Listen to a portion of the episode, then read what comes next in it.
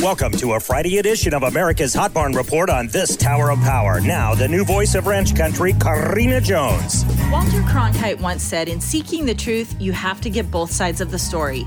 If you have had any exposure to any big ag media sources this last week, I'm sure you've seen the same headlines that I have, cheering for beef exports. To the unsuspecting non cattle owners, I'm sure it was easy to cheer along and maybe do a fist pump into the air and say, You go, beef.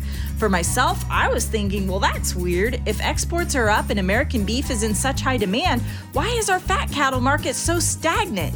As I wait by my mailbox, wondering if I will ever get any return on all of these beef exports that the media is touting, I decide surely there has to be more to the story. I mean, after all, always trust your gut instinct. You're not paranoid, wink wink. So I key up the trusty USDA beef import and export data, and there I discover the rest of the story.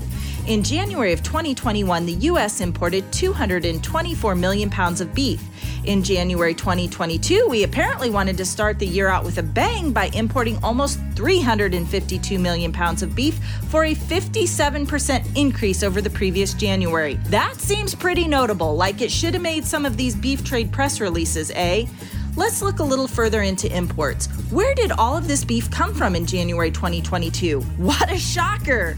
Remember how I have talked numerous times on Hot Barn Report about the Brazilian BSE issue last fall and how all of the major cattle organizations had urged the USDA to suspend beef imports from Brazil until they could prove themselves as a trustworthy source of beef? I think those of us who are raising a stink over Brazilian beef imports just got the proverbial shove it from the powers that be because in January of 2022, we imported almost 100 million pounds of beef from Brazil, which is almost as much as we imported from them in the combined first five months of 2021.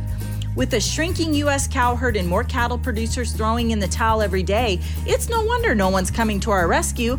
The global packing conglomerates already have their supply chains wide open to ship in beef to replace and displace domestic supply. If the beef packing lobbyists can keep Washington, D.C. well fed with the status quo, they can continue to deceive the American consumer at the meat counter and suffocate the independent American cattle industry. Just a word to my fellow cattle producers the beef export market is not our news. You and I will never get that paycheck because we are not exporters, we are cattle producers. Keep your eye on the story that no one is telling beef imports. That data is updated every month on the USDA website, and stay tuned right here to Hot Barn Report for the whole story. Monty James will be back here on Monday with all of the action from the hottest barns in the nation Presho Livestock, Mobridge Livestock, North Platte Stockyards, Lemmon Livestock, Crawford Livestock, Stockman's Livestock, Platte Livestock, Creighton Livestock, and Bassett Livestock.